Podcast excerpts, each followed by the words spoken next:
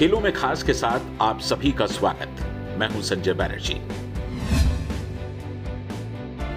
Pakistan cricket board का कहना है कि वो आईपीएल के लिए एशिया कप की तारीखों में किसी तरह का बदलाव नहीं करेगा। बोर्ड के सीईओ वसीम खान ने कहा है कि एशिया कप सितंबर के एंड या अक्टूबर में श्रीलंका या यूएई में खेला जा सकता है। उन्होंने कहा कि यदि श्रीलंका इसकी मेजबानी से हटता है तो यूएई तैयार है। उन्होंने ये भी कहा कि पाकिस्तान की टीम सितंबर की शुरुआत में इंग्लैंड से लौटेगी और इसे उसके बाद ऑर्गेनाइज किया जा सकता है। एशिया कप की मेजबानी इस बार पाकिस्तान को मिली है। फॉर्मर टेस्ट प्लेयर, सेलेक्टर और कोच अशोक मल्होत्रा हमारे साथ मौजूद हैं, जिनसे हम चर्चा करेंगे। इस खबर के अलावा और भी एक दो खबरें हैं जिन पर अशोक जी से हमें टिप्पणी लेनी है, तो अशोक जी हमारे साथ बने रहिएगा। सबसे पहले इस खबर पर आपकी टिप्पणी। एशिया कप के लिए आईपीएल को हम किसी भी तरह से खारिज नहीं करेंगे।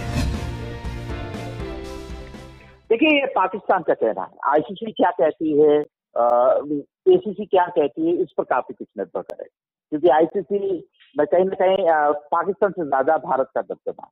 पाकिस्तान कुछ भी कहता रहा। इससे पहले उन्होंने कहा था कि हम शायद मिडिल ईस्ट में शिफ्ट करेंगे, तो अभी तक कोई सही सही दिशा नहीं। लेकिन पाकिस्तान का आईपीएल के साथ क्लैश करते हैं तो ज्यादा लोग आईपीएल खेलना चाहेंगे, फिर एशियन क्रिकेट चैंपियनशिप कोई नहीं खेलना चाहेगा, और खासकर पाकिस्तान में बिल्कुल भी नहीं।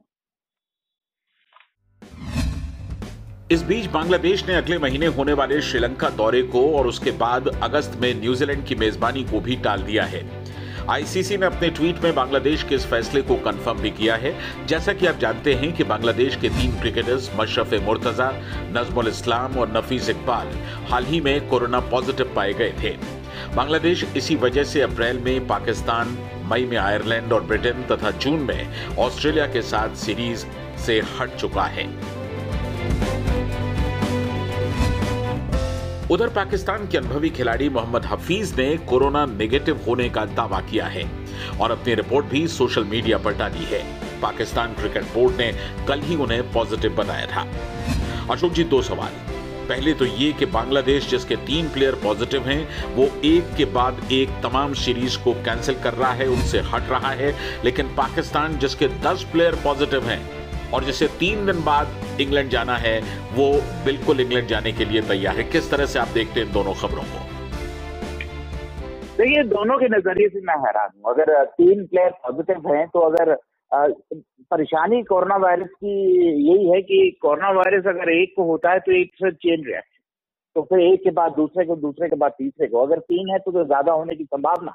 लेकिन एक बात तय है कि आयरलैंड आयरलैंड में शायद इतने कोरोना वायरस अफेक्टेड लोग नहीं थे, लेकिन अगर तीन के बाद बिना आप जा सकते तो गलत शायद नहीं, लेकिन उन्होंने प्रिकॉशन लिए। लेकिन दूसरी तरफ जो आपने पाकिस्तान की बात की, बहुत हैरानी वाली बात, दस लोग जब पीड़ित हैं तो उसका मतलब आप समझ लीजिए कि उन्होंने छत्तीस या सैंतीस की टीम बनाई है, वो सब के सब पीड़ित होने जा रहे हैं।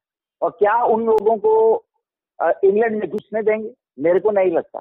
तो मैं जानता हूँ वो कह रहे हैं कि series show must go on, cricket must go on, और क्रिकेट के लिए एक अच्छी शुरुआत, और लेकिन ये काफी निराशाजनक है, क्योंकि मेरे को नहीं लगता कि अगर दस लोग पीड़ित तो फिर क्या इंग्लैंड उनको एक्सेप्ट करेगा। पाकिस्तान जरूर जाना चाहता है, हम भी चाहते हैं कि क्रिकेट शुरू हो, लेकिन जब इस तरह की घटनाएं होती हैं तो फिर मेरे को लगता नहीं कि जायज होगा पाकिस्तान के लिए इस दौरे के सफर जी। और जिस तरह मोहम्मद हफीज की रिपोर्ट को बोर्ड ने पॉजिटिव बताया और हफीज ने कहा कि वे नेगेटिव हैं, क्या कहेंगे आप, क्या चल रहा है पाकिस्तान बोर्ड में?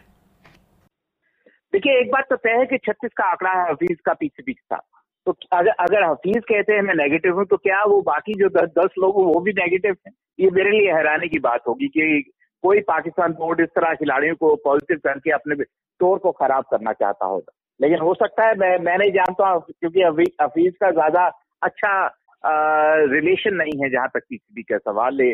लेकिन एक बात तय है कि अगर बोर्ड कह रहा है कि दस लोग पीड़ित, तो निश्चित रूप से वो पीड़ित हैं, क्योंकि उन्होंने निश्चित रूप से टेस्ट किए हैं। क्योंकि ये जो दौरा है काफी महत्वपूर्ण दौरा है, न केवल पाकिस्तान कंट्रोल बोर्ड के लिए बल्कि बल्कि पूरी आ, क्रिकेटिंग फ्रेटर्निटी।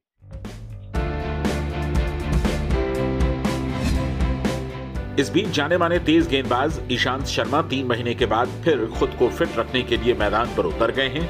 इससे पहले बल्लेबाज चेतेश्वर पुजारा ने भी लंबे अंतराल के बाद हल्का फुल्का अभ्यास किया। दोनों ने अपनी तस्वीरें इंस्टाग्राम पर शेयर की हैं।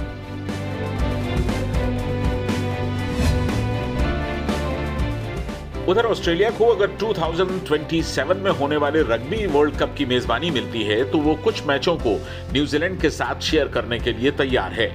रग्बी ऑस्ट्रेलिया के चेयरमैन हामिश मैकलेनन ने न्यूजीलैंड मीडिया से कहा है कि ऑस्ट्रेलिया बोली लगाने के लिए अपने कागज तैयार कर रहा है और उन्होंने वर्ल्ड कप के मैचों को शेयर करने का विकल्प भी खुला रखा है, जिसका मतलब है इन दोनों देशों के बीच रिश्तों को और मजबूत करना। न्यूजीलैंड और ऑस्ट्रेलिया ने उन्नीस सौ सत्तासी में पहले रग्बी वर्ल्ड कप की संयुक्त मेजबानी की थी। अगला रग्बी विश्व कप दो हज़ार तेईस में फ्रांस में होगा। जापान के हटने के बाद ऑस्ट्रेलिया और न्यूजीलैंड दो हज़ार तेईस में होने वाले महिला विश्व कप फुटबॉल को जॉइंटली होस्ट करने की दौड़ में अब सबसे आगे हैं। इन दोनों का ये दावा कोलंबिया के कंपैरिजन में मजबूत माना जा रहा है। इन दोनों के अलावा इस प्रेस्टीजियस इवेंट के लिए अब तक और किसी का दावा मजबूत नहीं है। विश्व फुटबॉल की फीफा के इंस्पेक्शन पॉइंट्स के मामले में ऑस्ट्रेलिया और न्यूजीलैंड काफी आगे हैं। उन्हें पांच में से चार दशमलव एक पॉइंट जबकि कोलंबिया को सिर्फ दो दशमलव आठ पॉइंट्स मिले हैं। पहले ये प्रतियोगिता जापान में होनी थी, लेकिन उसके हटने के बाद अब दृश्य पूरी तरह बदल गया है। उम्मीद यही है कि फीफा की वोटिंग में ऑस्ट्रेलिया और न्यूजीलैंड निश्चित तौर पर बाजी मारेंगे। खेलों में खास में आज का सफर यहीं तक। कल आपसे फिर मुलाकात होगी, लेकिन तब तक आप हमारी ईमेल आईडी नोट करें और हमें अपने रिएक्शन से अवगत कराएं। हमारी ईमेल आईडी है स्पोर्ट्स जिंदगी at Gmail dot com. अपना ख्याल रखिए। नमस्कार।